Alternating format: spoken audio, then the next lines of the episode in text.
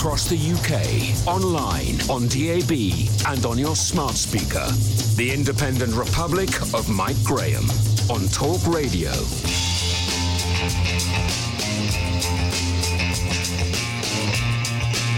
Good morning and welcome to the Independent Republic of Mike Graham right here on Talk Radio. Well, that was quite the weekend, wasn't it? And it's hard to know exactly where to begin. On Monday morning, as the gloom descends upon London once more, uh, it was actually quite sunny literally about five minutes ago.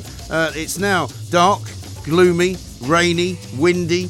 I can't actually see the Tower of London at all. Uh, it is shrouded in mist. Uh, there's spots on the windows. It's wet. It's awful. It's dreadful. It is also coming up to May bank holiday, Whitsun bank holiday next weekend, when it's also apparently going to be awful. Tremendous, isn't it? Any chance of a summer? Anytime soon? Anything anybody can do about that? We shall see. Uh, right, anyway, let's give it a go. This morning, Dominic Cummings is preparing to give the government a complete monstering this week before a parliamentary committee into the way Downing Street handled the initial months of the pandemic. Uh, slightly strange given that he was actually part of the process that he claims made so many mistakes. He's been categorising it as a joke. He wrote a fifty-one part uh, thread on Twitter the other day. I fear he's become a little bit obsessive.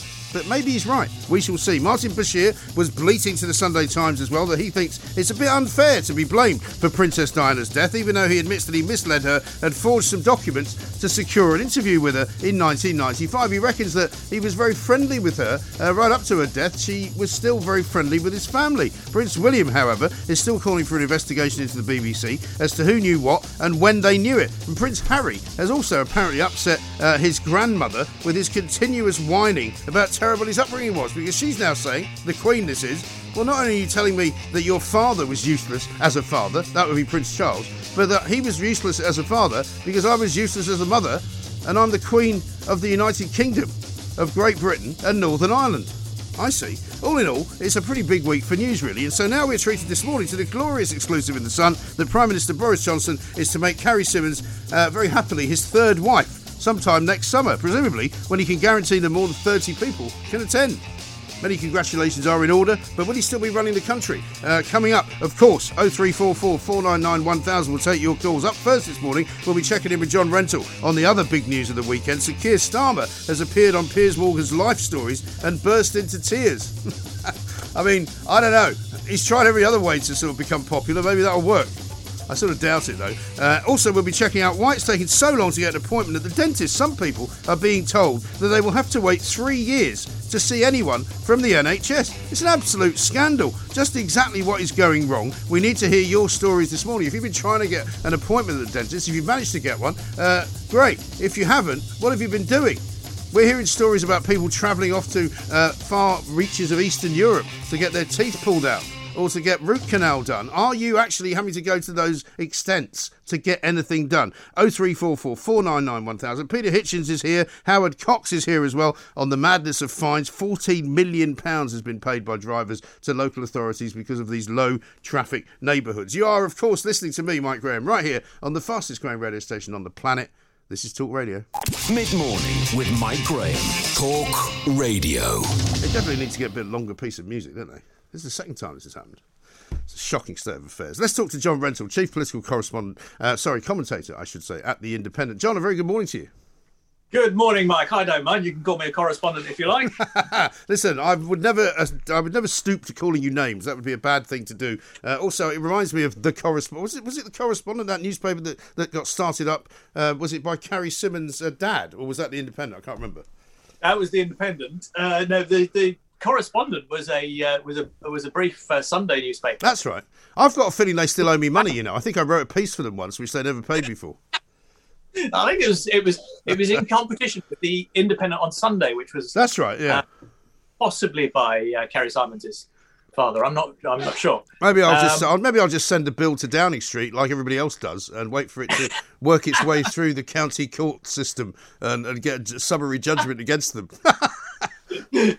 I think, well, all the suggestions are that the Prime Minister's a bit stumped for cash, which is that's what uh, we hear. But so well, presumably, presumably he's now having to, uh, he's presumably having to tout himself around to save up some money to get married next year because it's not cheap. We're told that in this country uh, the average price of a wedding is about thirty-two grand. So I mean, uh, he's going to have to get one of his donors to, uh, to to sponsor, isn't he?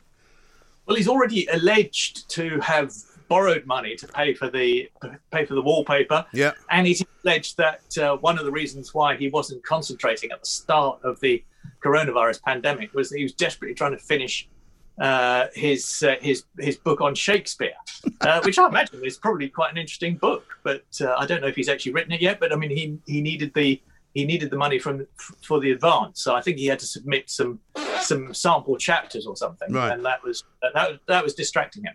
I mean, it's good to know, isn't it, that uh, the, the, the, the beating heart of government is being distracted by such things as Shakespeare and wallpaper, which I'm now told is basically peeling off the walls anyway because it wasn't put up right. Much better to, to have a prime minister who knows knows something about Shakespeare, I think. Uh, I think that's uh, that's a good thing. Well, I suppose, uh, I mean, it's to... certainly better than Keir Starmer attempting to increase his popularity by being interviewed by Piers Morgan. Yeah, that is, uh, that's not how I would do it. You're absolutely right, Mike.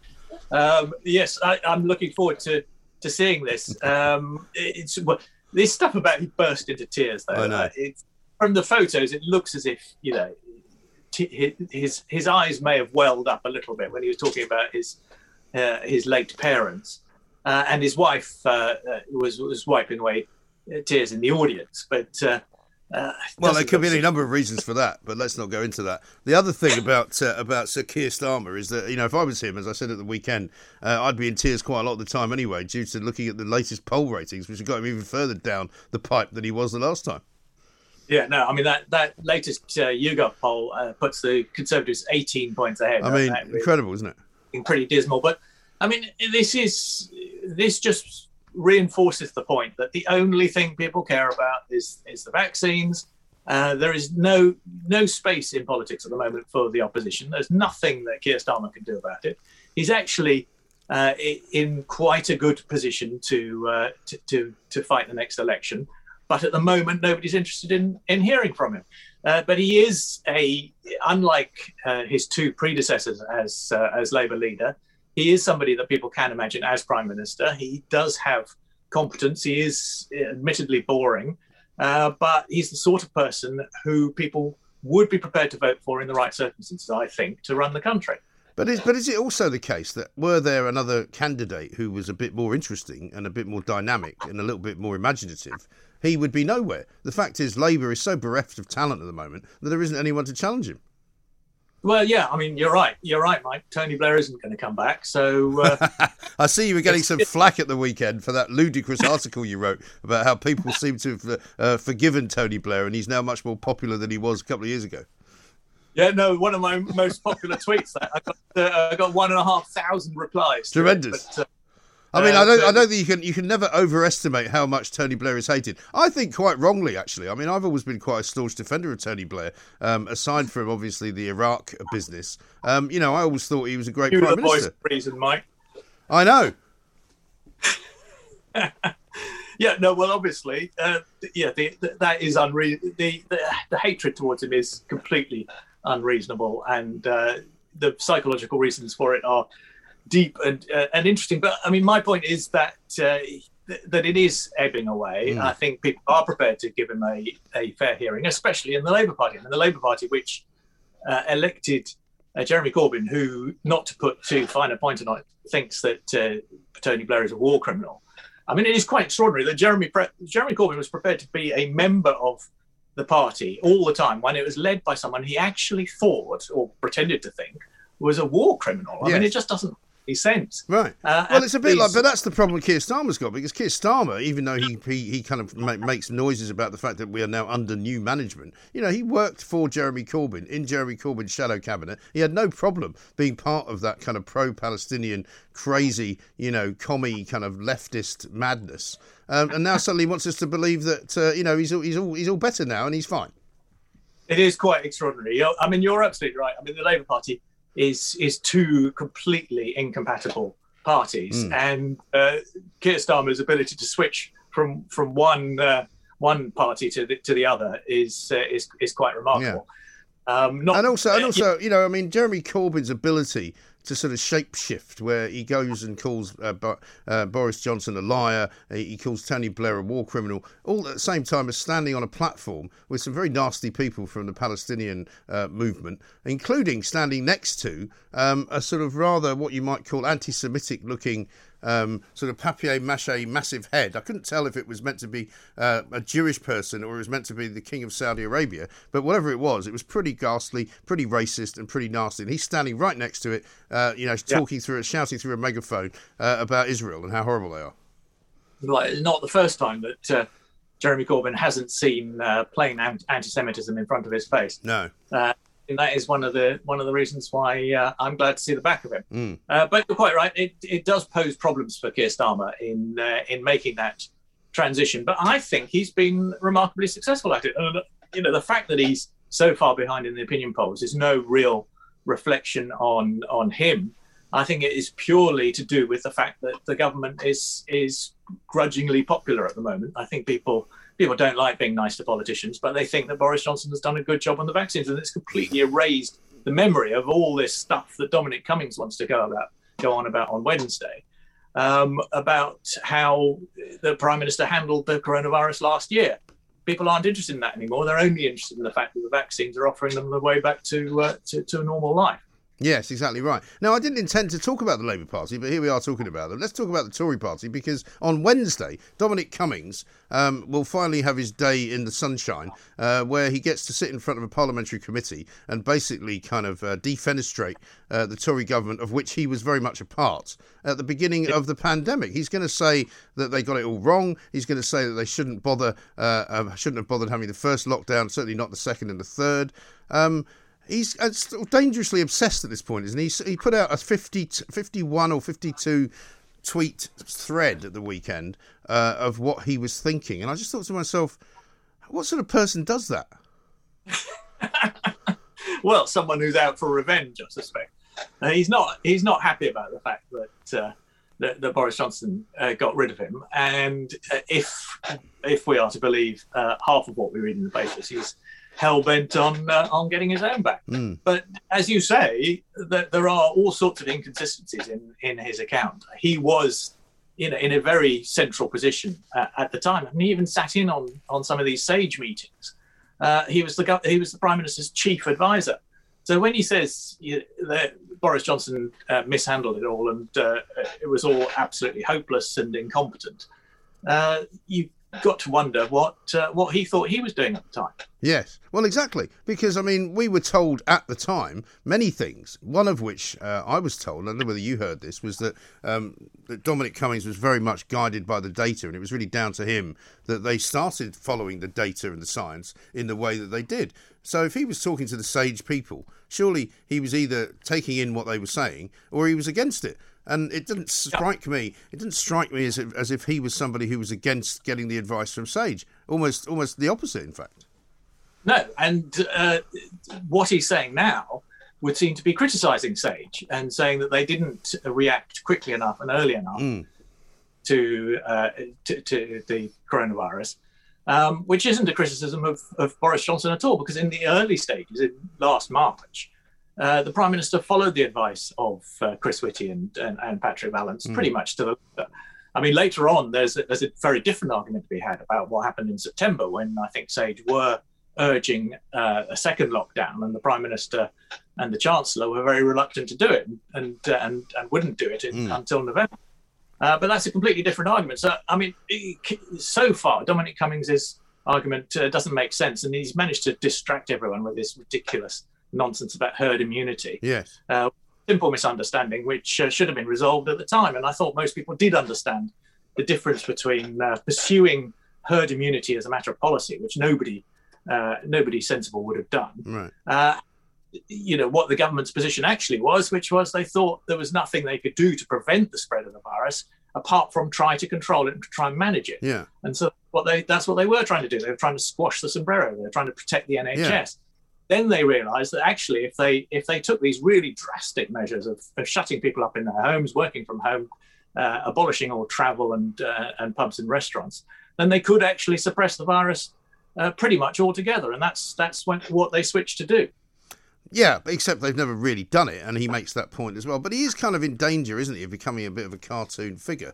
because we're told that he's going to release some kind of document, you know, secretly uh, to the committee, and then they can decide whether to release it because he doesn't want to get done under the Official Secrets Act. And it's all kind of, you know, Dominic, just go and get a job somewhere. You know, go and join a think tank.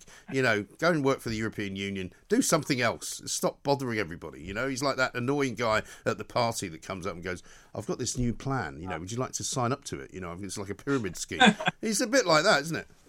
It is, but the problem is he is interesting, and uh, yeah, but he's he's, I, he's so interesting that he doesn't know how interesting he is. Therefore, yeah. he has he needs, in my view, an editor. He needs somebody like you or me to go to him. Look, Dominic, forget that. Come with this. That's the important bit. That's all anybody needs to hear, and the rest of it just don't go on about, because you'll end up, you know, um, losing the, the wood for the trees. I think that that is right, and I suspect that his uh, his appearance before the.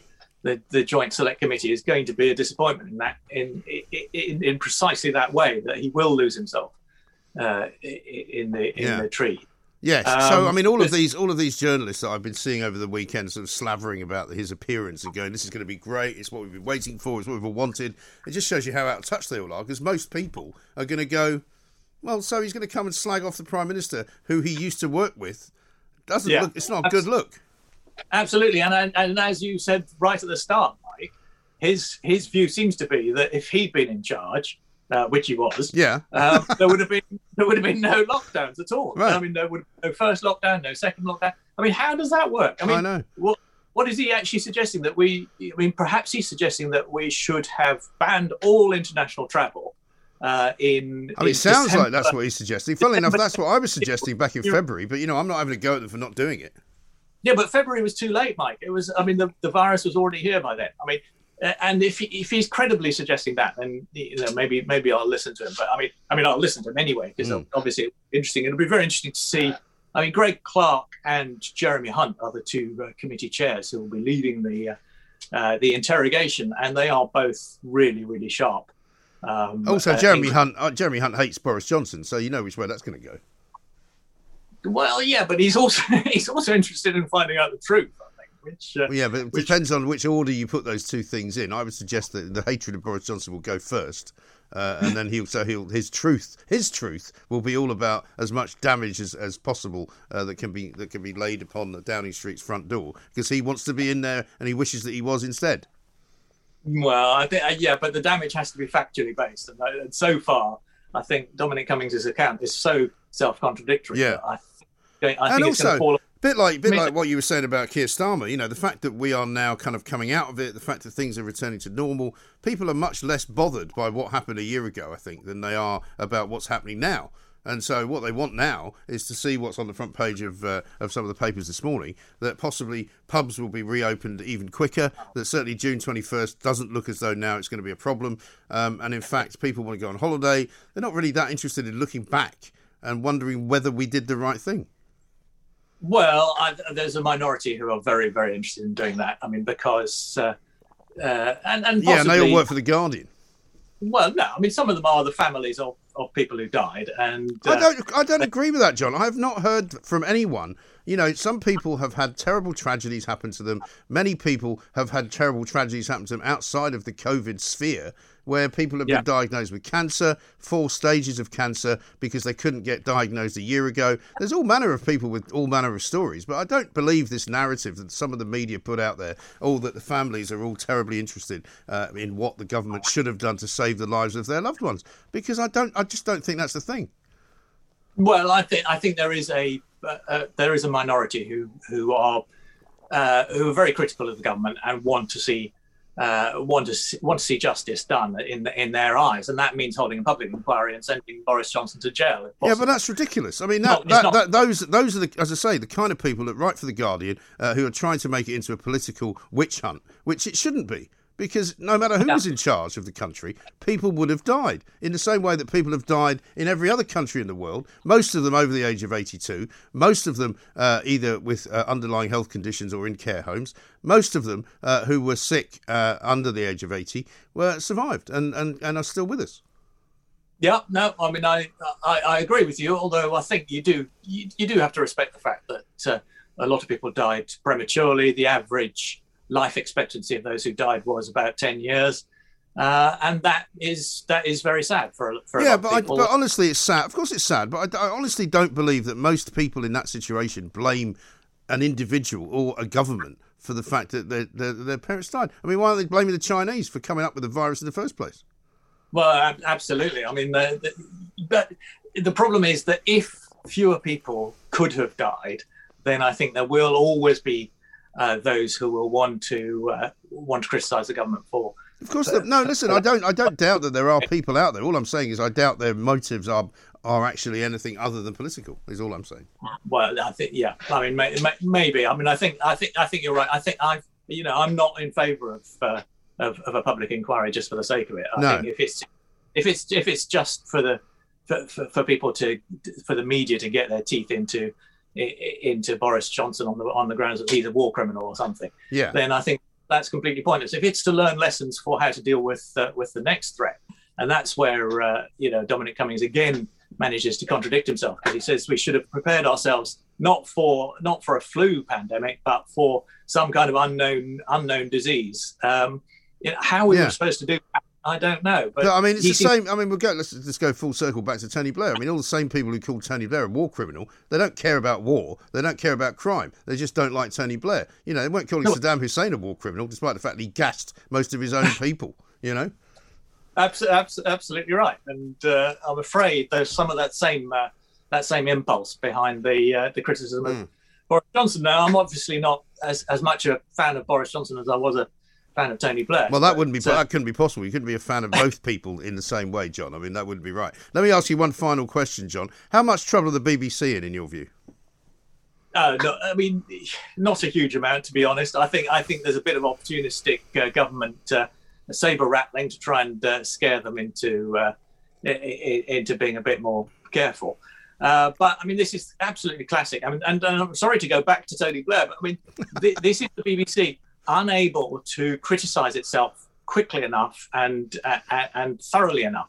I mean, they did the same on on on the on the Andrew Gilligan story in, uh, on Iraq, and that ended up with uh, with losing a chair, a chair and a director general. Mm. Uh, and they failed to to to subject Martin Bashir's journalism to proper criticism uh, quickly enough, and and to make amends for it. And you know, in the end, they actually. And ended up rehiring. Well, that's the thing that I think most people find extraordinary. That, that not so much that, you know, they missed what he did at the start, then acknowledged it. But then after acknowledging that he cheated and he forged uh, and he lied, they rehired him as ethics well, correspondent. No, I mean, you couldn't make it up. Yeah. No, I mean, I think I think there is something deeply wrong with the, with, with the B B C in, in that respect. But on the other hand, I think the B B C has won, won its, its argument for the licence fee, and therefore is is safe for the moment. I think the, the government might try to use this uh, as a stick to beat beat it with. But if you read Oliver Dowden's article uh, today, it's pretty tame stuff, cliche-ridden, uh, uh, bit of a, a bit of um, stirring. Well, I mean, to... without without wishing to reinvent the uh, the wheel, I mean, the Geoffrey Howe quote I think suits Oliver Dowden well. A bit like being savaged by a dead sheep. Well, exactly, and the idea that the Martin Bashir's failures as, as as a journalist means that the B B C is out of touch with uh, with people who voted leave in, in in the Brexit referendum. I mean, I think that's a bit of a jump. It is far. a bit of a jump, but it's all part of the same problem, I think. And I think they're in quite a bit of trouble. But John, listen, I've got to run because we're very late, and I'm in a bit of trouble now, my producer, uh, for keeping you on for so long. But thank you very much, as ever, for talking to us. John Rentoul, chief political commentator at The Independent. Um, he doesn't think the B B C's in a lot of trouble. I differ from that. I think they are in an immense amount of trouble, and I'm going to keep chasing them down. Uh, I was calling for them to be shut down on Friday. I don't have a change in my view whatsoever. I think they're a disgraceful organisation. Martin Bashir is an absolute horror show. Uh, he made some mealy-mouthed sort of attempt at an apology with an interview in the Sunday Times at the weekend. The Independent Republic of Mike Graham on Talk Radio. Let's talk to Angela Levin, her royal biographer, because it's been an extraordinary few days uh, ever since Friday when we last spoke about the royal family, uh, the way that Prince William had made a statement about what Martin Bashir and the B B C had done, the fact that uh, Princess Diana's brother, Earl Spencer, had more or less blamed the B B C for her death. An extraordinary weekend, made more extraordinary, of course, by more revelations from uh, Montecito, California, and Prince Harry. Um, Angela, very good morning to you.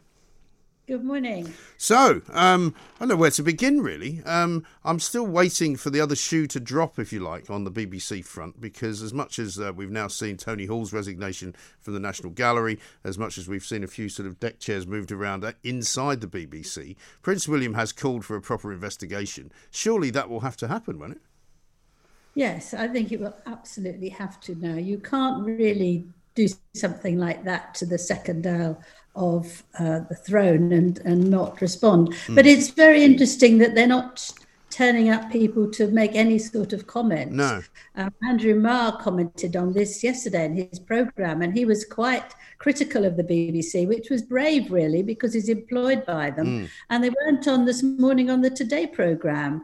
Um, so it, it, you know, would blame any politician or any celebrity who had something hanging over them um, for not coming on and saying what cowards they are and how terrible it is and be quite rude about it.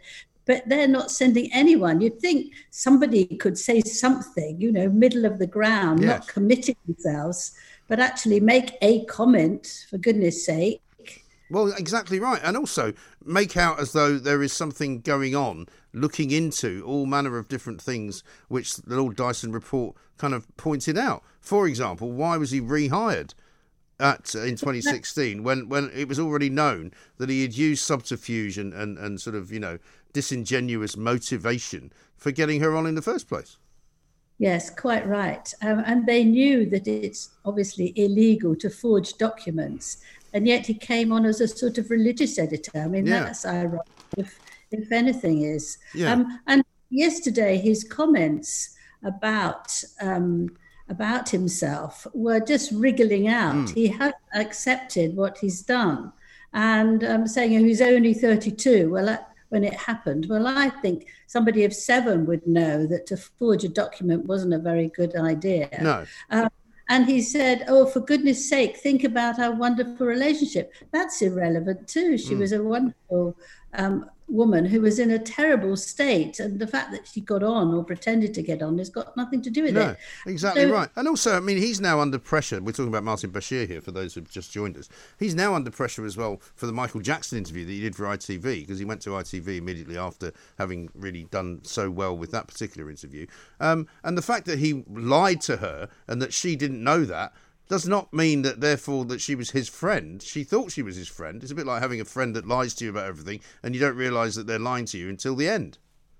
Yes, and then you go off them big time. Well, exactly. But she had that chance. Poor woman. I mean, her whole life was um, changed because of that interview, actually, mm. and believing what he had said, that all the people who were guarding her were, in fact, being paid, hence the... Um, Uh, bank accounts. Yes. There were people's names there, which was going to an organisation and pr- and was designed to prove to her that they were being paid from another source to to. Um, and also, say, if if you don't mind me saying so, Angela, the other source was alleged to be this very company that I work for, which was also made up. Yes. I mean, incredible. Well, I mean, this guy should be rotting in a prison cell somewhere, shouldn't he? Well, I think he's got to be charged. It is a criminal offence, and the fact that lots of years have gone by mm. doesn't make a difference. It still is an offence. And also the, the way that um, her life did change. She didn't have proper people looking after her, so she was in a car where the, where where she wasn't secure. Um, people weren't with her in, in, in Paris. Mm. And I think her whole life might have been very different indeed. She couldn't trust anyone, and the effect on her sons. I mean, William has been brave and tried to make something of his life, and indeed has. Harry is just absolutely destroyed by it. Mm. Um, and, and it was very interesting. I thought the other, the other, the other story of the, of, the, of the weekend that we need to discuss is is the story in the Mail on Sunday, where the Queen has supposedly been very upset by Harry's uh, latest pronouncements about not only the fact that his own father um, was a terrible father, but that the reason he was a terrible father was because he didn't understand how to parent because his own parents were so awful, meaning the Queen. Yes. Incredible. I mean, that is, it's heartbreaking, actually. And to do that when A, she's ninety-five, B, she's the Queen of England and highly regarded woman, throughout the world. Um, and she has lost her much-loved husband of over seventy years uh, just a couple of months ago. I, I think he's actually really unwell and he doesn't know what he's saying and he's overwhelmed by his life. I mean, this is um, it. I mean, did we not think at some point that somebody needs to get a grip of Prince Harry and say to him, look, all of this, um, you know, self-help, all of this kind of uh, mediation, all of this therapy that you seem to think is a good thing is actually really, really damaging? Yeah, I don't think he'll believe that, I'm afraid. I think what he, he needs is lots of love. Mm. I'm, I sound sentimental. He loves it. He needs lots of care. And he le- needs to be reassured that he's okay. Um, Meghan needs to reassure him she's not going to commit suicide. He thinks she might die any minute. Right. Because will be after what sort her. of a woman, right? What sort of a woman would say to her husband, the only reason I didn't kill myself was because I couldn't deprive you of me? I mean, really? Well, also, what's even worse is that she was six months pregnant with Archie. Yeah. So uh, there would have been a loss of two people then. Um, but it's very questionable that two weeks after that, she went off to New York to have um, a baby shower yes. celebration, which cost an absolute fortune. Mm. And all her friends were there for a few days. Now, I don't think anyone who is suicidal, I'm not a therapist, but it doesn't make sense. If someone is so depressed they want to kill themselves, that they leap up to feeling fantastic and go off to mm. America and have a huge party. Yeah. Um, something's very wrong there. I think also, there's, I don't think there's any question that, shall we say, to be on the kind side of the argument, um, she would appear to be rather exploiting the fact that, that he's very much in love with her. She appears to be using him uh, to become more famous than she was before she met him, because there's no doubt that that's the case. Um, and that in the end, they're making money out of all of this. Yes, well, I think it's terrible to make money out of your mother's death and walking behind her her, her, her, her basket. Yes. Um, I think that's just too terrible for words. But the other thing that's absolutely shocking to me is that to allege that it was uh, racism, that because Diana was going out with Dodi Fayed, who's not white-skinned, was not white-skinned. Well, you know, I never ever thought of Dodi Fayed as a man of colour, to be honest, until I read it. Uh, because it came from the mouth of Prince Harry. I mean, an outrageously ridiculous thing to say. He was well, he was the son of an Egyptian businessman. You know, I'm I'm not sure what what qualifies as somebody of colour, but I'm I don't I've never referred to people from Egypt as people of colour. I mean, it's just a bizarre thing to say, isn't it? Well, it seems that someone set an agenda for him, and he's following that, and um, he's just collapsing. And allowing us to see him when he was in a session with a therapist mm. was also, I found that... Oh, yeah, we've got to do this now, uh, haven't we? We're going to sit like this. This is what we do. Yeah. So, yes, I mean, to do that and close his eyes and let the world see, I thought he'd, he'd stripped himself naked in his mind and everyone could see him at his most vulnerable. I don't know sad. how the therapist... I think it's very sad. I feel I really feel for the guy. I really think that, you know, he needs to to find someone who can put him um, at rest, who can put him at ease, who can sort of soothe his his worried brow, because obviously that's not what's happening in California. He's being made to look more and more ridiculous with every passing day. I don't think a therapist should have allowed him to do that. No. I think she... I mean, I don't know. I mean, I don't know of any proper psychiatrist that would say to anyone, here's what I think you should do. Um, you should sit through a therapy session. You should film it. Uh, you should talk about it on film, on camera. You should allow everyone to see what you're thinking. You should bare your soul to the world. You should continue to take money for exploiting your own mental health problem. I don't know of any psychiatrist with any form of, of ethics that would suggest that. Yes, I, I, I totally agree with you. I mean, he look he nearly he really looks as if he needs a lot of care. Yeah. He should stop being a celebrity. You stop trying to be woke. Stop trying to come up with the yeah. words that he believes his wife wants him to say, yeah.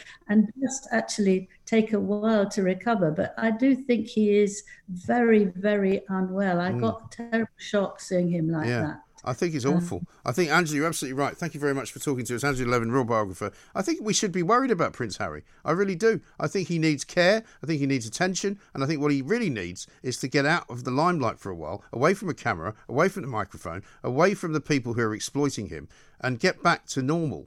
because that's what he needs.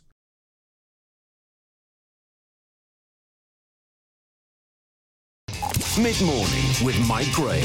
Talk Radio. Now, it is Monday morning, so let us say a very good morning to Mister Peter Hitchens. Peter, very good morning to you. How are you? Morning. Well, uh, what can I say? Uh, let's talk a bit about the B B C, first of all, because uh, you were talking about uh, your kind of uh, commensurate um, colleague, Mister Andrew Marr, who you used to write a column in the same newspaper as, uh, when you and he were considered to be sort of, I suppose, opposite sides of a particular political spectrum. Um And you made a couple of interesting asides about that. But also, what do you make of the way that they've been conducting themselves since Friday, since the whole Lord Dyson report kind of came out and was and was uh, was produced into a panorama in, uh, investigation? Well, B B C is, is a completely out of control institution. It, it, it reminds me, of, above all things, of the medieval church. Mm.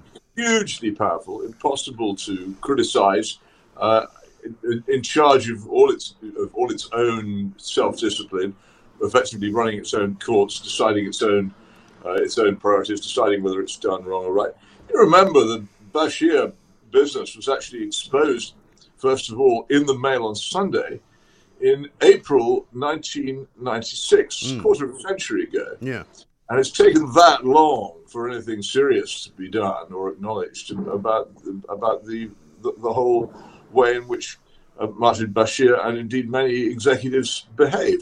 And that, I, this isn't an issue particularly close to my heart, but it shows you just how unresponsive and uncontrollable an organisation this is. Now, I often write about the B B C because I, I, I, it seems to me to show all the time a blatant bias towards the metropolitan liberal elite in everything it says and does.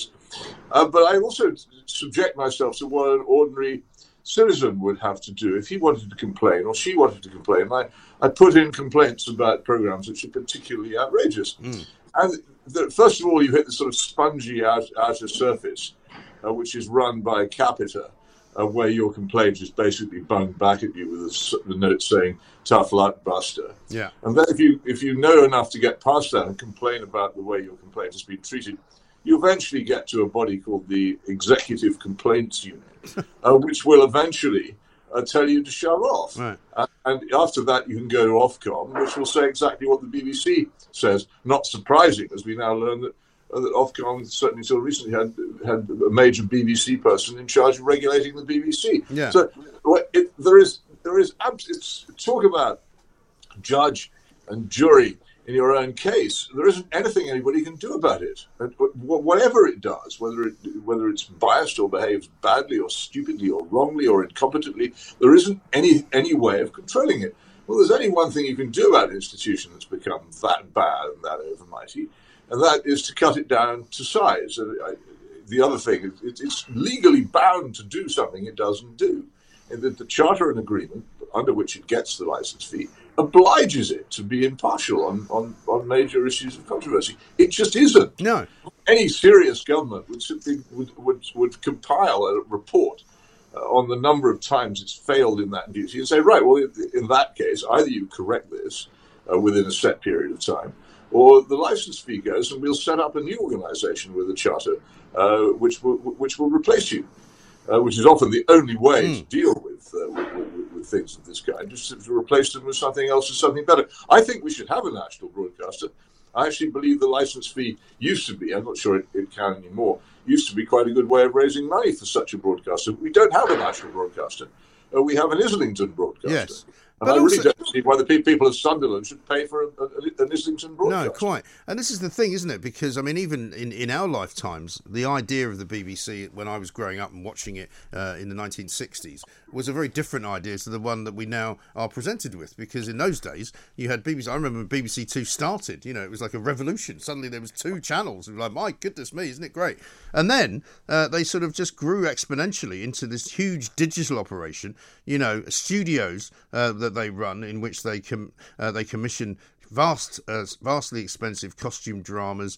You know, they, they, they, they consume money in a way that no other broadcaster does because they don't have any restrictions on how much they can spend. You know, they can do things that, that news at, uh, where I work can't do, and where, where Associated Newspapers where you work can't do, because the, the accountants would say, well, that's simply not viable. You just can't do that. And they've got all these radio stations, they've got the internet now, they've got B B C World, they've got B B C News Channel, they've got B B C Three, which was meant to have been shut down, but somehow still is running, B B C Four. I mean, it just goes on and on.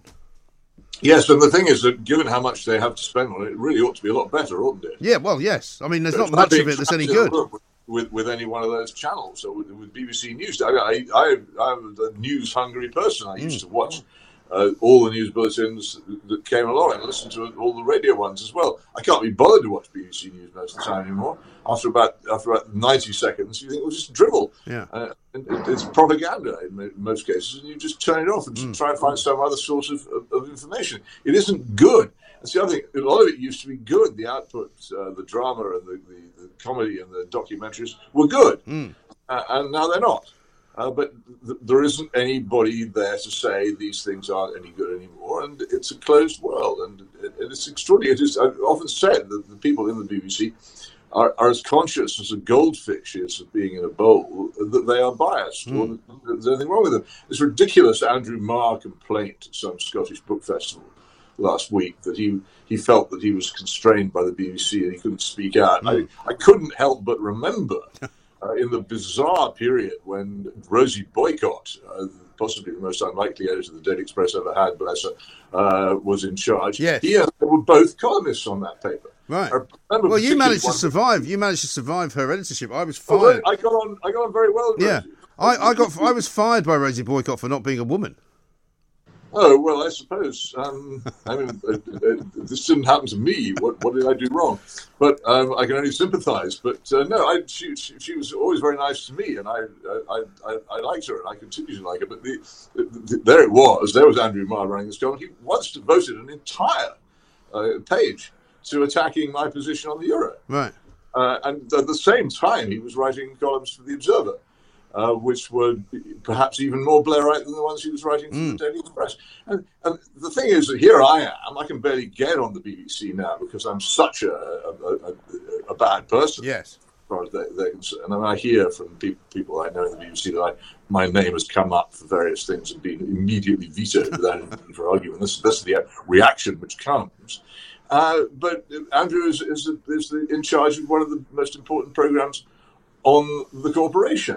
And how is it that he is impartial and I'm not, when both of us were taking strongly partial positions publicly in a national newspaper, at, what, thirty years ago? Yeah. Has he undergone some strange uh, re-impartialization process? Was there an operation he had to undergo? Yeah. I don't believe so. It's just, it's, it's just yet another illustration of the fact that B B C impartiality is complete rubbish. It doesn't exist. The B B C is an organisation of the left, and it has been for many, many yes, decades. Because they also talk about Andrew Marr in these sort of hushed tones that he came from the world of newspapers. Therefore, he's yeah. a pro- he's a proper journalist. You know, unlike you, who also came from the world of newspapers uh, and is a proper journalist. Yeah, so of course it, it, they have a problem. They could say, "Oh, well, yeah, but Peter Hitchens, he was only from the sort of knuckles brushing the ground tabloid press." Except so was Andrew Marr. I know, it really is quite perverse. He and I were both on the same knuckles brushing the ground tabloid yeah. newspaper, so that one won't work either. I, but, but I don't, I don't in any way uh, denigrate Andrew's uh, journalistic career and achievements. They're, they're considerable, uh, but you know, I, I could, could point to a fair amount of stuff on my own part. So no, it's not as if I haven't done anything. Uh, but it, it, it's so obvious that the reason like people like people like me don't get anywhere near anything important in the B B C and the important jobs in the B B C, the presenters' jobs, is because of my politics. Mm. And that's absolutely right, because it turns out that as they are clearly um, of a mind to try and avoid any massive change, it seems to me that they, they're very good at kicking things into the long grass. You know, I mean, all sorts. I mean, Prince William himself has asked for an investigation of one kind or another. You would think uh, that the parliamentary committees would want to have at least a session with the B B C chief executives uh, and the board of management and all the rest of it to ask them how this could have happened. Um, uh, even if they were just going through the motions. But of course, Sir Keir Starmer, who was very keen on uh, launching dawn raids against journalists uh, from various tabloid newspapers from the Murdoch empire, um, seems to have gone very quiet on this one. He doesn't seem to care so much about the B B C. Well, Parliament has a difficulty. You really don't want the government controlling a major broadcasting organisation uh, directly or indirectly. And I can see there's a difficulty there, mm. how far you can go, which is why I concentrate so much on the whole basis of the B B C's constitution, uh, which is easy to read and find, which is the, the charter and, and agreement, which is the basis on which the licence fee is collected. And all the government needs to say is, no, you're not doing this. Mm. You're simply not. Uh, you're, you're not. Uh, and evidence is easily produced. You're, you're not on on uh, on uh, on man-made climate change, on the COVID issue, on uh, almost any major issue of public policy, uh, from drug legalisation to, to to abortion. The B B C is clearly partial on many, many major issues of, uh, of public controversy. I, it's, the, the views that it holds are perfectly reasonable views, which ought to be expressed and given a platform. But they, what they don't do is provide a, a platform to those who have different mm. opinions to theirs. And that's uh, that is a failure, a straightforward failure to observe the Charter and Agreement. Well, they should be, as a given time, they should explain to them, these poor goldfish going round and round in their bowl, what it is that they are doing and, the, and why it is wrong. And they should be given, I suspect, a year to put it right. And if they won't put it right, then the, the then a new organisation should be set up to mm. fulfil the whole idea of having a, a, a British broadcasting corporation. It's not as if it's like the railways. I mean, the equipment could, is, is all paid for by the licence payer. It should simply, could simply be transferred to a new yes. organisation which was willing to behave itself. I, I'm, I'm not one of those who wants to, to defund the B B C and not have any public service broadcasting. It seems to me, if you look at the United States, that, that uh, big private broadcasters are in general just as much uh, leaning to the left uh, as the B B C. And that wouldn't be a solution. Well, they either. are now, but they didn't used to be. I mean, I oh, lived, no, when no, I, you know, I when, when, I, when, when I lived in the States back in the sort of, you know, eighties and early nineties, N B C, C B S um, and A B C were pretty straightforward news, certainly as news organisations. They were pretty... I didn't think so, I'm afraid. You really? I, did you not? I, no, I'd switch on the nightly news with Peter Jennings or whoever it was. Yeah. I know. Here it comes. Uh, but but uh, perhaps I've always been more savagely right-wing than mm. you and, and more sensitive to these things. But I I, I never thought so. I th- and the the the comedy and drama output uh, was similarly tended in in the generally liberal cultural yeah. direction. I, I I don't think that you can really make an argument that that, that that privately owned broadcasting is axiomatically going to be more conservative. The public service broadcasting, it, it, it's not borne out. It, well, I suppose it, not, except for the fact that now the most successful network in the U S is Fox, and Fox became very much more the opposite of all of those things uh, that you're describing. Fox, I, I'm sorry, but I think Fox is a caricature of what it is. If, if, you, if you have to have... I mean, my, my view is that the, is that any broadcaster, to be serious, has to be adversarial inside. It has to allow... Uh, both views to contend. No, I agree with that. I totally agree with that. Well, Andrew, Andrew Neil, funnily enough, said the same thing. He said he'd just been to America, I think it was a couple of years ago, and he said, I watched a, a, a, a political talk show on N B C where they had four people who hated Donald Trump all discussing how they hated him, and then yeah. uh, on Fox they had four other people who all loved Trump and discussing well, how they loved him. He said, well, how about you put the two together and make a proper show? Well, of course, and that's what that's that's what they didn't do. But I thought if, if, if Fox had just said, right, well, the, all the others are to the left and we're to, and we're to the right, I think they sh- they should have they could have set a far better example and behaved and continued to behave much more responsibly. I thought I think I always thought Fox was a caricature of what a proper conservative. Well, it may, that may be your view, but it is. But what I'm saying is, it doesn't. It doesn't follow your example that private companies cannot be conservative in the way that they broadcast, because they do. And whether you don't like what they do is another matter. Would you say that Fox was particularly socially or morally conservative? I would. Say I would say yes, it is. Much more, much more Thatcherite or Reaganite. But I don't. I, I wouldn't have thought it was an, an influence for moral conservatism much. Well, it certainly created uh, a, a moral conservative movement and, and, and augmented it to the point where Donald Trump was elected to the White House uh, on that he pla- wasn't on, a moral on, that, on, on that platform. He certainly isn't a moral conservative, is he? I mean, just look at him. uh, I don't. I, so I, this is this is where the confusion lies. I mean, I, I, well, maybe people, maybe I'm not a very moral conservative either. Then. Maybe that's took Reagan, Reagan and Thatcher to be conservatives when in fact they were economic and social liberals.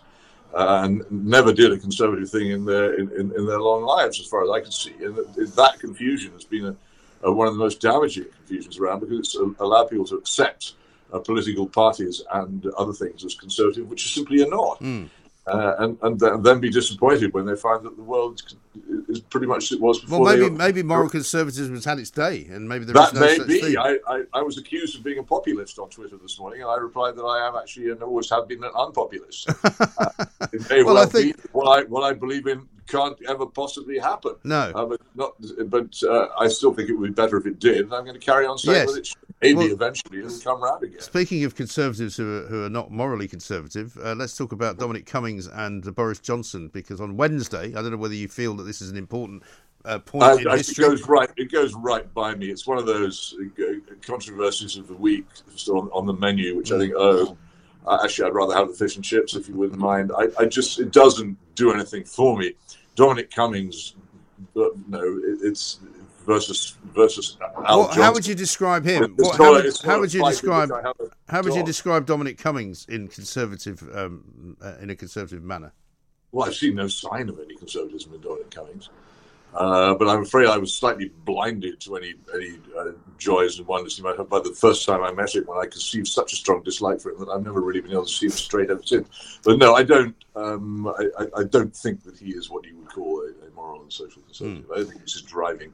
Force no. And the the, the the the way in which we left the European Union, very much under his uh, under his leadership and guidance, is very much a, a, an ultra liberal free trade. Mm.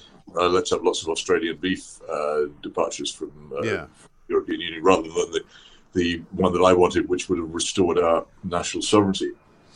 Yes, I'm not all that comfortable with those who paint him as this kind of great architect of society and, you know, a man that should be listened to in all matters. I'm not sure that he's not just a bit of an oddball, to be honest. Well, you, you may be on saying that. I'm so, I'm so blinded by, by, by, by personal prejudice that I, no, well, good. Well, let's let's let's finish up with uh, with your piece about inflation, which I found fascinating, because, of course, many people won't remember what it was like back in those days when you suddenly found yourself with equity in a home that was worth less than the money you'd put into it, uh, and a mortgage rate that was running at fifteen percent. Um, and you fear uh, that maybe inflation and, and crazy inflation may return. I think it, I can't see how it can't return. Uh, because so much fake money has been created. Now, people say this has been done before in what's been called quantitative easing, Q E. But in that case, the money was kept pretty much in the banking system. What's happened with the, with, with Rishi Sunak is that he, he he's he's got a dump truck and, and, and spread money right throughout the economy, and particularly in the in the pockets of people who have, for the most part, in the in the, in the past few months, been unable to spend it.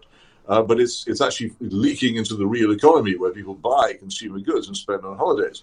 And when that happens, and the, the goods available are, are, remain pretty much on the, the same level, and there's more money chasing them, there's only one thing that happens: prices go up. Mm. Uh, and I think that it's pretty much inevitable. If you've been foolish enough uh, to abide by the rules of the previous centuries and, and, and save for a rainy day, then you've been punished by, by self-inflation for many years, because no interest is paid on savings now. Uh, so they, they they are debauched year by year. You you lose a huge chunk of them in an inflation which never seems to feature in any figures. Mm. That's another thing. I mean, inflation figures are designed by governments, and they're partly designed to prevent uh, themselves getting large pay demands from public service unions. So they, they don't want the, those inflation figures to show an awful lot of things which mm. go on, which is why I joked at the weekend that the inflation figures seem to be based on the prices of imported trousers, buttons and custard. Uh, rather than well, they do they do seem to move things in and out of the so-called basket it's, of stuff, well, don't they? It, it's not just what they put in the basket, it's the weight they give it. And it just seems to me, and I you know, you go into the shop and you buy a, a, a bottle of wine or a loaf of bread or whatever it happens to be, it's more expensive now by a considerable amount than mm. it was a couple of years ago. But the inflation figures, oh, inflation's only around about two percent. Right. Well, if inflation was at two percent, why has this bottle of wine gone up by three quid? Right. Uh, you know, it, which is a good deal more than two percent what it, what, uh, on, on top of what mm. it used to cost. And I, I, I find this again and again. I, it, the... There doesn't seem to be any real relationship between the official figures and what I no. experience in life. But isn't, I, isn't that kind of why... it, it won't be possible to hide it anymore? Yeah, with with, with, uh, with massaged figures. All, all politi- this is Hitchens' first law on politics, all politically sensitive figures are massaged. Mm. They, they just are. You can assume it. And yeah. this has very much been the case in the recent COVID affair as well. And there are many people who are extremely skilled at massaging figures. And unless you're very suspicious, it will go past you. Yes, but this, this is, is, I think... What, this is what happens, and it's happening with inflation, but sooner or later it becomes impossible to pretend mm. to people that the value of the pound in their pocket, as Harold Wilson so memorably put it, is, is remaining the same. Yeah. It won't... Well, I mean, all you've got to do is look at something like council tax, where, you know, a few years ago you were paying several hundred pounds less a year than you are now. And it's sort of just kind of crept up and up and up. And everything has crept up and up and up. I can't think of anything that's actually got cheaper, really. Um, I think, sorry, imported clothes got cheaper for a while, imported electronic goods, and that, that held... Uh, the I mean, rate. Televisions have got cheaper, I would say. Because, for example, I mean, I remember buying my first, you know, flat-screen T V back in two thousand five. I'd just been fired by the Daily Mirror, and I thought this is a good time to buy a flat-screen T V. Uh, and, I, and it was a thirty-two inch flat-screen television from Sony, I think, bought for one thousand pounds. You know, you can now buy one of those for about one hundred fifty quid. Well, yeah. I, there, there are things which go down. By the way, you weren't fired from the Daily Mirror for being not being a woman, were you? No, no, I was fired from the Daily Mirror because Piers Morgan was fired ahead of me, and I was thought to be one of his cohorts. So they, oh moved, so they moved me out very sharpish, I'm afraid. Well, I'm not sure which is worse, really. I know, it's there true. Are things, there, are, there are some things whose prices have fallen, and sometimes, you know, the price of oil falls. It's not doing that at the moment, and, and that will have a, a fairly considerable impact. But in general, the upward trend in the cost of oil, particularly now that it's fairly verging on compulsory mm. uh, to put your children through university, which many people used not to do. The cost of doing that is colossal. You say, all right, so you you, you you borrow a lot of the money to do it. Even so, yeah. uh, the parents of, of children at university do incur costs, and they go up all the yeah. time. Those universities are fantastically greedy businesses, as far as I can see. So there's that too has entered into into, into people's lives. Mm. But the, the the real thing is that the other things, the price of houses is now so ridiculous. I don't know anybody, because I don't know any any billionaires. I don't know anybody who could afford Uh, the, the house they currently live in, mm. uh, if they had to pay for it now. Yes. Uh, the prices are absurd. So how are these prices maintained at this level? They're maintained at this level because houses are an asset, and therefore people stuff their money into them to try mm. and protect it from the inflation we pretend isn't going on. Well, tell me what that means. Yes. It's a fascinating thing, actually. We must talk about this some more, because unfortunately we're out of time. Peter, good to see you. Thank you very much indeed. Peter Hitchens, Mail on Sunday columnist, uh, with a lot of very interesting uh, arguments to make, as he always has, uh, and lots of very interesting things to say. We're going to talk about many of those things coming up. Uh, if you live in a house that you could now afford to buy, perhaps you could prove him wrong. I'm not sure you do, though. The Independent Republic of Mike Graham on Talk Radio. Let's talk to Hannah Woolnough, Chair of the British Dental Association's U K Council. Hannah, very good morning to you. Good morning. We've been talking for a long time um, in on this show, particularly about the troubles people are having getting to see a G P, and how, you know, while some G P surgeries are operating normally, a lot of them are not. Um, this doesn't appear to be, to me anyway, a sort of COVID-related problem. It seems to just be a dentist-related problem. Yeah, I mean, the, the N H S dental services have been historically underfunded. This is not a new thing, and it's not just COVID. But COVID has really exacerbated an existing issue that we've got with regard to the underfunding of this service. So the government historically have only paid for enough dentistry to service about half the population of the U K. Mm. So that's the amount of funding that's available, and it's got to be divvied up between everybody. Now, obviously, with COVID, that's really affected the efficiency of dental practices, because we've got extra time between appointments and things like that. So it has really had an impact on how many patients can be seen. But and there's just simply not enough dentistry for everybody. But when you say funding, what does that funding cover? So this is uh, the government commissioning services from dental practices. So you have to have a contract to be able to provide N H S dental services in the U K. Right. You can't set up shop and open your doors. So every dental practice that offers N H S dentistry have a limited pot of dentistry they can offer on the N H S, which is why we often see some people are being offered private care as an alternative. Now, that's because there is a limit to the amount of N H S dentistry that is available, and that's controlled by the government. That's yes, the but what's it, but what's the funding based on? Is it based on number of patients? Is it a, a particular amount per patient? How does it work? It's uh, so the way that the contract works in the U K is that, that dentists get paid per unit of dental activity. So if you do a checkup, yeah. that's one unit of dental activity. If you do dentures for a patient, then that's twelve units of dental activity. And you're limited to the number of units per year. So that's how it's worked out. So how's it worked out per patient? So, for example, if I was to be an N H S patient, how many units would I be expecting to get for free? Because I don't remember the last time I went to an N H S dentist, didn't have to pay. No, so there, there's no free dentistry for the majority of the adult population. So children are free, uh, and there are uh, a selection of um, people, benefits on, people on benefits are free. Pregnant mothers are free, is my understanding. Yeah, yeah. Pregnant women, women within a year of having a baby. There are certain benefits, things like tax credits, um, some sorts of job seekers allowance, and and. to benefits like that. So it basically, there's a system there to try and protect the most vulnerable, so they do have access to free dental care. Mm. But the majority of adults will be paying for their dental treatment. Yes, but a lot of people also can't even get on an N H S uh, dentist um, list, can they? Because in lots of areas of the country, they will say, oh, well, no, we don't, we're not taking on any more N H S patients. Yeah, so again, this comes down to the number of units of dental activity that a practice has. They can only provide a limited quantity of dentistry. So once they've done that, they can't do any more. Uh, so you've got practices where they're just at capacity. Now, the problem with COVID is because we've had to extend appointments because of the regulations that have been imposed upon us by Public Health England, that has reduced even further the number of patients we can see. So previously, pre-COVID, most practices would struggle to take on new patients regularly. Now, virtually nobody has the capacity to see somebody that's that's not an existing patient. Mm. I've got lots of texts and tweets coming in. I'll read you this one, uh, which is from Steve. He says, don't start me on dentists. Called ours yesterday to make an appointment for checkups for myself and my wife. The dentist we've been going to for years is now only taking private cosmetic work for the future, so I'm having to look for a new dentist. I think that's an experience that a lot of people have had. Mm, yeah.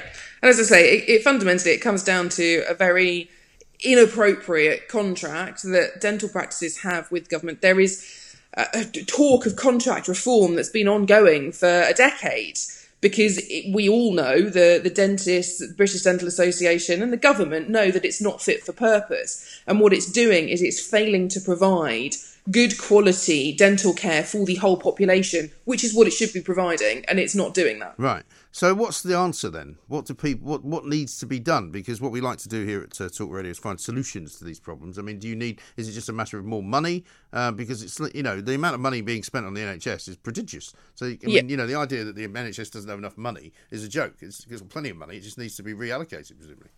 Yeah. So N H S dentistry is the only part of the N H S that is actually running on an, an equivalent loss since ten years ago. So we we have we have less money going into N H S dentistry in real terms now than a decade ago, which is the only part of the N H S which is doing that. It's reducing the amount of access, it's reducing the amount of funding. Um, well, that's the, just not actually, because the G Ps say the same thing. Um, yeah, but there's there's different ways of funding. So I think with the G P practices, if you look at the spend in real terms, G P practices are in some instances entitled to things like capital funding. So they'll be given grants to do certain things, whereas dental practices are generally independently yeah. owned. They get no N H S but that's, money. I mean, but that's what the G Ps are now. Most of them are independent. What they get is a fixed sum of money per patient. So if they yeah. have one hundred patients, they get one hundred times whatever the, the stipend is. Seems to me that would make more sense to do that in the dental world, wouldn't it?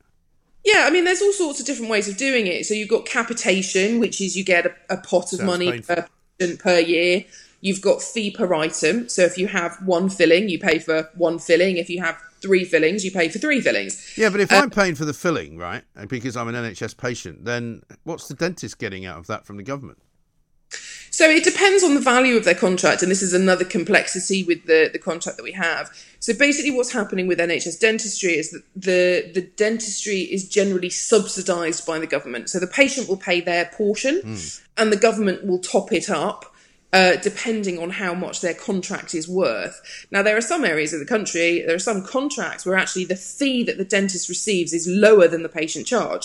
So when a patient goes in for a checkup, the government collect money. So it's effectively a tax collection service um, because the, the, the, the practice are paid less per patient. Per well, so year. If you pay twenty-five quid for a checkup, the dentist doesn't keep that? No, no, in some cases they don't. So in some areas, if they're high needs areas, they'll get a little bit of extra top up money from the government. But in some areas, they'll actually have to give the Treasury some of that money. Why? It's just the way that the, the historical contract has worked. They're and, not very good at negotiating, by the sounds of it, dentists. Um, so we've been in in negotiations for a long time, the British Dental Association, with the Department of Health with regard to contract reform. But the problem is it's a complex system. And yeah, but why is it, though? This is the thing. I mean, private dentistry works very well. You go in, you pay through the nose, you get it done, and you can get it done tomorrow if you want. You right? Why is the N H S so different from that? Why can you not make the N H S more like the private system and make it more efficient? Yeah, I mean, the the problem that we've got is that the government are reluctant to spend more money to to achieve that. So what they would like us to do is to increase the amount of access for no increased money. And that that's that's the difficult issue that we've always got. You know, you can't have more for less. And this is what the government seem to have been pushing for. They want us to do X, Y and Z in addition. But what they need to do really... So maybe more people need to pay then. And maybe you should stop giving it away for free to all sorts of people. Well, we need to make sure that it is an equitable system. You know, if somebody doesn't yeah, but have... It's the not though, is it? Pay. No, but I mean, we've... I mean, you could be on a low income, for example, but because you're not on benefits, you have to pay to go to the dentist. Whereas if you're on benefits and you've actually got more money than that person who's on a low income, uh, you get it for free. That's mad. Yeah.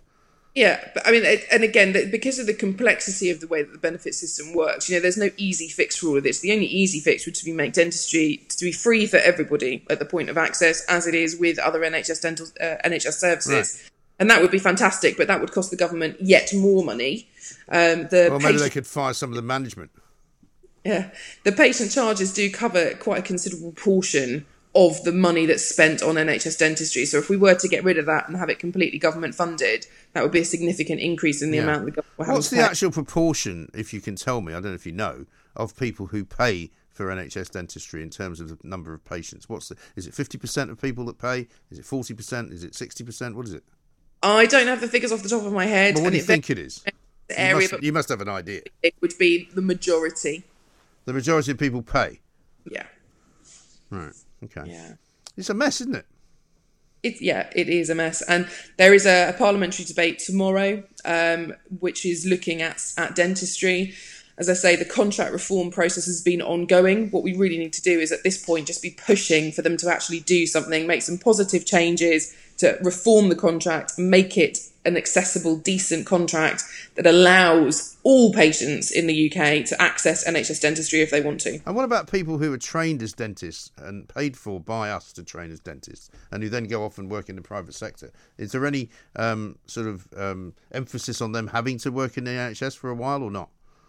Again, it's very difficult to do, you know, con- controlling somebody's working environment. I think the majority of, of dentists that work in the U K spend at least the, the decent proportion of their early years working exclusively in the N H S. Mm. Um, it's what we've got to do is we've got to make it a system that works, and it's not. But it's, it's not clearly about, not that at the moment, is it? No, it, and it, it, this is something that's very important. You know, it, it's not about the money; it's about the working conditions, and it's it's very difficult working as an N H S dentist. The bureaucracy around it compared to private dentistry is crippling, and the stress levels in dentistry are very high anyway, and we do find that we've got an increasing proportion, particularly of younger dentists, who are leaving the profession altogether. So it's not just an issue why? Of them going to private dentistry, they're just leaving. But it's why just they, they don't want to work in it, in a system that's uncomfortable. You know, it, it's much it's, it is a very stressful with the litigation, with the N H S bureaucracy, the stress. Is the patient- there a lot of money going out the system in litigation? Um, there is. I mean, it's it, to be honest, it's more the day-to-day stress. You know, you've got a very busy working environment. You're back to back with patients. There's no, there's no let up. Um, and you know, if my diary is arranged in five-minute slots, multiples of five, but there's no gaps in between them. You know, occasionally I'll get to go and have a cup of tea, but well, I'm surely that's down to the individual dentist practice, isn't it? If you can't manage yourself and you can't manage a dentist practice, why are you a dentist? Well, indeed. And we find, you know... I mean, that's you... like me complaining that I have to do a three-hour radio show. I don't get to go yeah. to the toilet.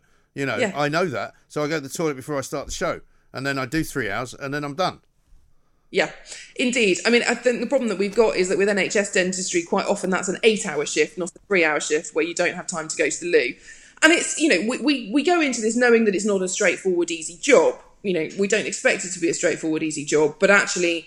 if it becomes unbearable in that, you know, your, your work-life balance is such that you're not able to enjoy your life, and you, why not leave and go and do something different? Uh, you know, it might be that these people are better suited to, to working on the radio, or, you know... Very much in- doubt it. It's very stressful yeah. on the radio, you know. You have to get it right all the time. You can't be inefficient or you get fired. You can't waste everybody else's money. Uh, and you couldn't actually hold down a job if you were as inefficient as you lot seem to be, without wishing to be personal, Hannah. Well, you know, I don't... To be honest, the inefficiencies in dental practice at the moment are one hundred percent down to the Public Health England standard operating procedures that we legally have to follow mm. because of COVID. We have no option about that. If we choose yeah, not to you just follow... said this is not just about COVID. It's been going on for years. Oh, but that's not due to inefficiencies within the dental practices. Sure? I think you'll find that dentists are very efficient in their working days. They work back-to-back all day. There is no sitting around drinking tea. The contract doesn't work and it doesn't permit, because they're not providing enough dentistry to cover the population. Mm. So even if all the dentists are working flat out, the government is still only funding enough for fifty percent of the population. Mm. No, I, not... get, I get all that, but I mean, it's up to you to fix that. Hannah, listen, we've got to run because we're running out of time, but appreciate your time. Thank you. Hannah Woolnough, Chair of the British Dental Association's U K Council. Um... I'm not sure what to make of all that, really. I mean, they don't seem to be terribly efficient. They don't need, seem to know how to negotiate a contract. They don't seem to know how to run a dental practice. Apart from that, it's all going swimmingly. Mid-morning with Mike Graham. Talk Radio. Now, we're going to talk to one of my favourite people. Uh, we don't get him on often enough, really. Howard Cox uh, is here with us. He's the co-founder of the Fair Fuel U K campaign. This is a man that you should all be thanking if you are actually driving a vehicle out there today, listening to Talk Radio, uh, because this is a man who lobbies the government on a regular basis to get uh, the fuel duty down, uh, to make sure it doesn't go up, uh, and to try and actually fight for the rights for what I regard uh, as the um, overwhelming majority of people in this country who actually drive around rather than cycle on two wheels. Howard, uh, welcome to the show. Nice to see you. Hello, Michael. It's a lovely introduction. I don't know if I could live up to that, my Listen, friend. listen, um, you know, you get a lot of hatred on uh, on social media. Uh, you yep. get a lot of hatred in real life. Um, but what you do uh, is you speak up for uh, the people who don't, bizarrely, really have much of a voice, even though it's most people in the country. That's right. There's thirty-seven million of us driving, and it's sad that some of the other associations don't do anything uh, about it. And Yeah, I, I'm. I'm. I. The, the way it works is I work very closely with politicians, and politicians are the ones that make decisions, and that's where we're talking today, because local politicians, uh, you know, these local traffic neighbourhoods, networks, whatever you want to call them, uh, don't work, and yet they're making a hell of a lot of money for, for councils. Yes, and once again, the councils take all this money in. fourteen million quid, I think, is the figure uh, that's being quoted this morning, and who knows where that money actually goes? What do they do with it? Well, we've uh, well. I, I wrote last week to uh, the uh, several councils in London to ask what they're doing with the money. As yet, it's a deafening silence. I've got nothing back. Um, and I, I, I've written to Grant Shapps for the same reason. You know, the, the, the transport. There's no long-term road user transport strategy. Yeah. It's a mess. It's it's it's not a national ca- uh, control of our roads. It's individual roads who want to make loads of money. Right. And it's it's been created by proactive transport obsessives. And no, this uh, they use this word active transport, so it sounds some virtual thing. It's, it's really clueless road transport politicos without any idea uh, of actually consulting with the people that matter. Well, that's residents. Well, the latest the latest act of complete and utter madness for me was last week when T F L, Transport for London, decided it'd be a great idea uh, that we haven't got enough electric scooters on the roads in London, so let oh. us uh, license some so that they can now have points at which people can pick them up. Uh, these are things that are already very dangerous. People are riding around on them, committing crimes. People are knocking people over, uh, damaging, um, you know, various different pieces of machinery, different cars, banging into taxis. These are all illegal. They're now going to make twice as many available legally. I mean, what a ridiculous idea that is. Well, it's hardly active transport, is it? They're trying to get us, you know, no. the active transport czars, they're saying they want us to cycle, they want us to walk. I walked five miles this morning, but I also choose to use my car. Yeah. I'm not far from you. In, uh, I live in on the Kent border near Rye. Yeah. That area. And it's a beautiful area. And I walk most mornings at six o'clock because it's gorgeous. It's very nice. But e- even down there, there's a cycle track there where cyclists don't give a damn about people that are walking. Mm. Uh, I saw a person this morning. It really made me angry. And I chased after him with the... I'm about to have a hip operation, so I couldn't run very fast. But uh, I chased after this guy because this older lady was actually nearly pushed over by mm. this cyclist. Right. She didn't hear him whatsoever.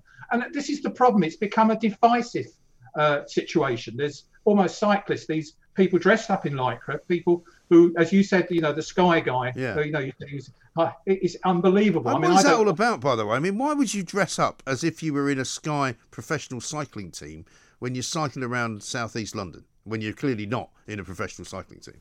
Well, I've, I've been a long-term Crystal Palace fan. I've never worn a Crystal Palace shirt in my car ever. So I mean, there's a there's a Twitter account called Full Kit Something, which I can't say. Yes. It's a bit like yes. that, isn't it? Yes, it, it absolutely is. But the serious point is there's still no joined-up thinking. These uh, uh, local traffic networks, all they do is push it onto side roads. Mm. They create more congestion and they create more pollution. Oh, where is the logic in this? Oh, hang on a second. We're making fourteen million pounds. Right. That's the logic. Well, I see from this uh, this this uh, piece of data that I've got here, two hundred fifty thousand fines handed out in the past year to motorists. But what are they what are they fining you for? Is it stuff that they're catching you doing on camera? Is it somebody taking a picture of the... What, what is it that most people are getting fined for? Well, you're getting fined for actually... Uh, going into cycle lanes or where where it says no cars are allowed. Mm. It's, the, it's the same if you go into a bus lane, uh, Mike, that sort of thing. Yeah. You get fined. And it's only can be done by a camera or someone that's actually uh, shopping you in. Right. Uh, the, the thing is, you can accidentally, if you're driving down a road and a, a kid walks out or a dog runs across the road, you're going to go into the lane. Yeah. Those are the sorts of things that happen. You cannot help it. Right. And there are people who are accidentally finding themselves because of bad signage. Right. All these sorts of things are a problem. Well, that that is a massive problem. I mean, I, I for example, Uh, don't come into work on the, in the car every day. I did this morning. I came in on the tube, but sometimes if I do come in, I drive along Jamaica Road. And I'm sorry if this sounds very yeah. London-based, where there is a very big cycle lane now on the right-hand side. Cyclists yeah. don't use it. I mean, some of them do, but a lot of them don't. And I don't understand why they don't get fined for not using the cycle lane, which was built at vast expense on taxpayers' uh, money, but they're not even in it. Well, local traffic networks are simply roadblocks. There's, there are no-go zones, moving traffic to other roads. Yeah. They're stopping decent people, small businesses, deliveries, uh, local tradesmen who have no choice, but they've got to use their vehicles. Yeah, right. And I'm sorry, they contribute the fourth largest income to the Treasury. Cyclists don't. Yes. And, of course, the cyclists always make the argument, oh, what, what are you making up? We don't pay any tax. We don't pay any tax to use the bike. And that's the point. It's not about whether you pay income tax or whether you pay V A T or whether you pay road tax because you've also got a car. The fact is, uh, you are you are given no charge for cycling about, creating a menace, going through red lights and generally breaking the law. Well, every vehicle, a car, van, truck, motorbiker, pays tax to use the roads. The yeah. cyclists do not pay tax to use the roads. It's as simple as that. Mm. And I get incredible hate mail regarding that sort of thing. I'm sorry, I'm not going away. I'm going to continue to fight on behalf of motorists, but I'm also willing to f- talk to uh, a cyclist to say, let's have some joined up thinking. What's the best solution? Mm. We have Victorian roads. We cannot uh, uh, rule, rule off half the road for your yeah. selfish uh, sport. When when drivers, no, I mean it's the same as these nutters who want us to all go living off plants, you know, and they decided to to roadblock the McDonald's lorries at the weekend because they want us all to eat plants. I don't care what they eat. You know, they shouldn't care what I eat. In the same way that if you want to cycle around London, good luck to you. I think it's quite dangerous and you're probably putting your life at risk. I wouldn't do it and I wouldn't let my kids do it. But, you know, don't tell me I have to do it because you want me to. Well, you said that brilliantly just now. The problem is the government, the people making decisions on these so-called uh, uh, road user strategies we have at the moment, are have got the biggest uh, voice is the minority. Yeah. These cycling groups, these activists, and they're making people feel guilty. I've just finished a survey, which is uh, all-party parliamentary group. I'm secretary to the Fair Fuel uh, A P P G, which we're looking at cradle-to-grave electric vehicles versus internal combustion engine. We're looking at the twenty thirty ban, and we're looking at the future of fuel duty. It's a massive report. And one of the things that comes out of this is that, wait for this, is that everyone is saying anyone who uses the roads should pay to use it. And that's cyclists and electric yeah. vehicles. And that's entirely, it's entirely fair, surely, isn't it? At, well, uh, I, I think so. And I think most of the, anyone with any common sense uh, would agree with you. It really is quite bizarre. But, of course, you've got these czars, haven't you? And, I mean, this is not just a London problem. There's Leeds, there's Oxford. Manchester, I'm told, has got quite a big problem with this. Glasgow, they pedestrianised Sucky Hall Street um, outside of, you know, some of the venues that people go to late at night. So you now can't even get a taxi if you're coming out of one of those places. You have to walk down the road. So if you're a woman late at night, uh, you can't just wait outside the building that you've come out of. You have to walk down the road, which is obviously more risky. But I'm looking at some of the facts and figures this morning. Incredible. Lambeth, Council has netted two point four million pounds from fifty-three thousand tickets generated from one scheme. Uh, one from, um, where is it? Enfield collected two point two million pounds, Hackney one point seven million pounds, and in some cases, uh, just in seven weeks, Dulwich Village, twenty-two thousand four hundred twenty-four fines. I mean, they must be literally giving them out every two minutes. Well, it, it is exactly that. And don't forget, there's congestion charges for uh, for motorists. There's ultra-low emission zones. We're looking at all sorts of all sorts of ways to stop motorists actually going about their normal uh, day's business or or going to hospitals. I mean, there's a ninety-one-year-old saying to me in a, in in a, uh, our survey yesterday, and it's a, it's very emotive. I tweeted it. She simply said, "I've got no choice. I rely on the motor car. I don't drive it. Mm. I'm taking it. My carers take it. They have to use the car. Yeah. Put my wheelchair in the back." And I have to go to Saint Thomas's Hospital. I mean, I, what's happening? And she's going to be fined if, if that carer is going to be fined if, if she strays into a cycle lane. Right. That's outrageous. It really is. So, I mean, in terms of some of these uh, schemes, I'm told that many of them have been reversed in recent weeks, Howard, because they've been challenged in yeah. the courts. And so it would seem that many of them are not actually legally set up. Is that the case for all of them? Well, they were always put under the, the, that little word called temporary. Yeah. Uh, and we've, we've seen that the same with uh, Sadiq Khan in terms of putting the congestion charge. Yeah, it's a shame he's not temporary. That'd be good. I know. It's amazing, isn't it? Don't forget, he's expanding the ultra-low emission zone to the North and South Circular in October. Yeah, yeah. Uh, watch this space. Yeah. But you're right. And whatever I mean, happened to his promise to bring the congestion charge down, by the way? Well, he did do bring it to twelve fifty, didn't he? He did. He did do oh, that. Did he? But, but it's a pre-election little dangle the carrot. Aren't I great? I care about the motorists yeah. because you know. And he it was a close in the first run. He was close to Sean Bailey, mm. uh, and I've spoken to Sean Bailey about this. And it, it, I'm afraid uh, it, London, as has Manchester, as most of the other major cities, has great public transport. Mm. Uh, unfortunately, but if you live outside of it, you do as well. I do. I've got no choice. I have to use my vehicle. Yeah. But I also choose. So my son, right? Here's a story for you about what goes on down in, in, in other parts of the country. My son's got, finally got himself a job, right? Working in a restaurant. It's about ten miles from the house. It's a right. it's a ten, fifteen minute car ride, but it's there and back. You know, it's a, it's there and back yeah. twice to come pick him up. There is a bus service, right?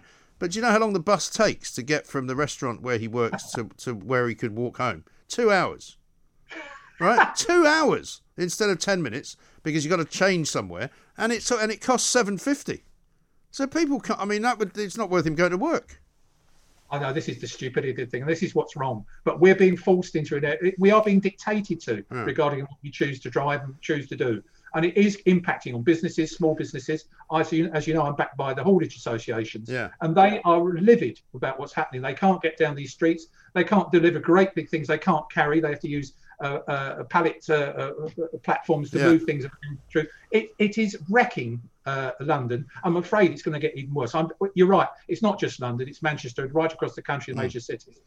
It really is. Howard, listen, well, we're with you here at Talk Radio, so anytime uh, you need our help, please ask for it. We'll be very happy to grant it. Howard Cox, co-founder of the Fair Fuel U K campaign. Absolutely outrageous what's going on out there. Can you imagine fourteen million pounds worth of fines collected by various councils around the country? Where's the money going? What are they spending it on? Talk Radio. Across the U K, online, on D A B, and on your smart speaker.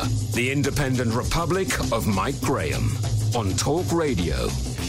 If you enjoyed that, be sure to catch the whole show ten to one Monday to Friday on Talk Radio via D A B, online or via the Talk Radio app. And if you have an opinion on the stories we cover, we'd love to hear from you. Call us on oh three four four, four nine nine, one thousand or tweet at Talk Radio during the show to have your say. Mid-morning with Mike Graham. Talk Radio.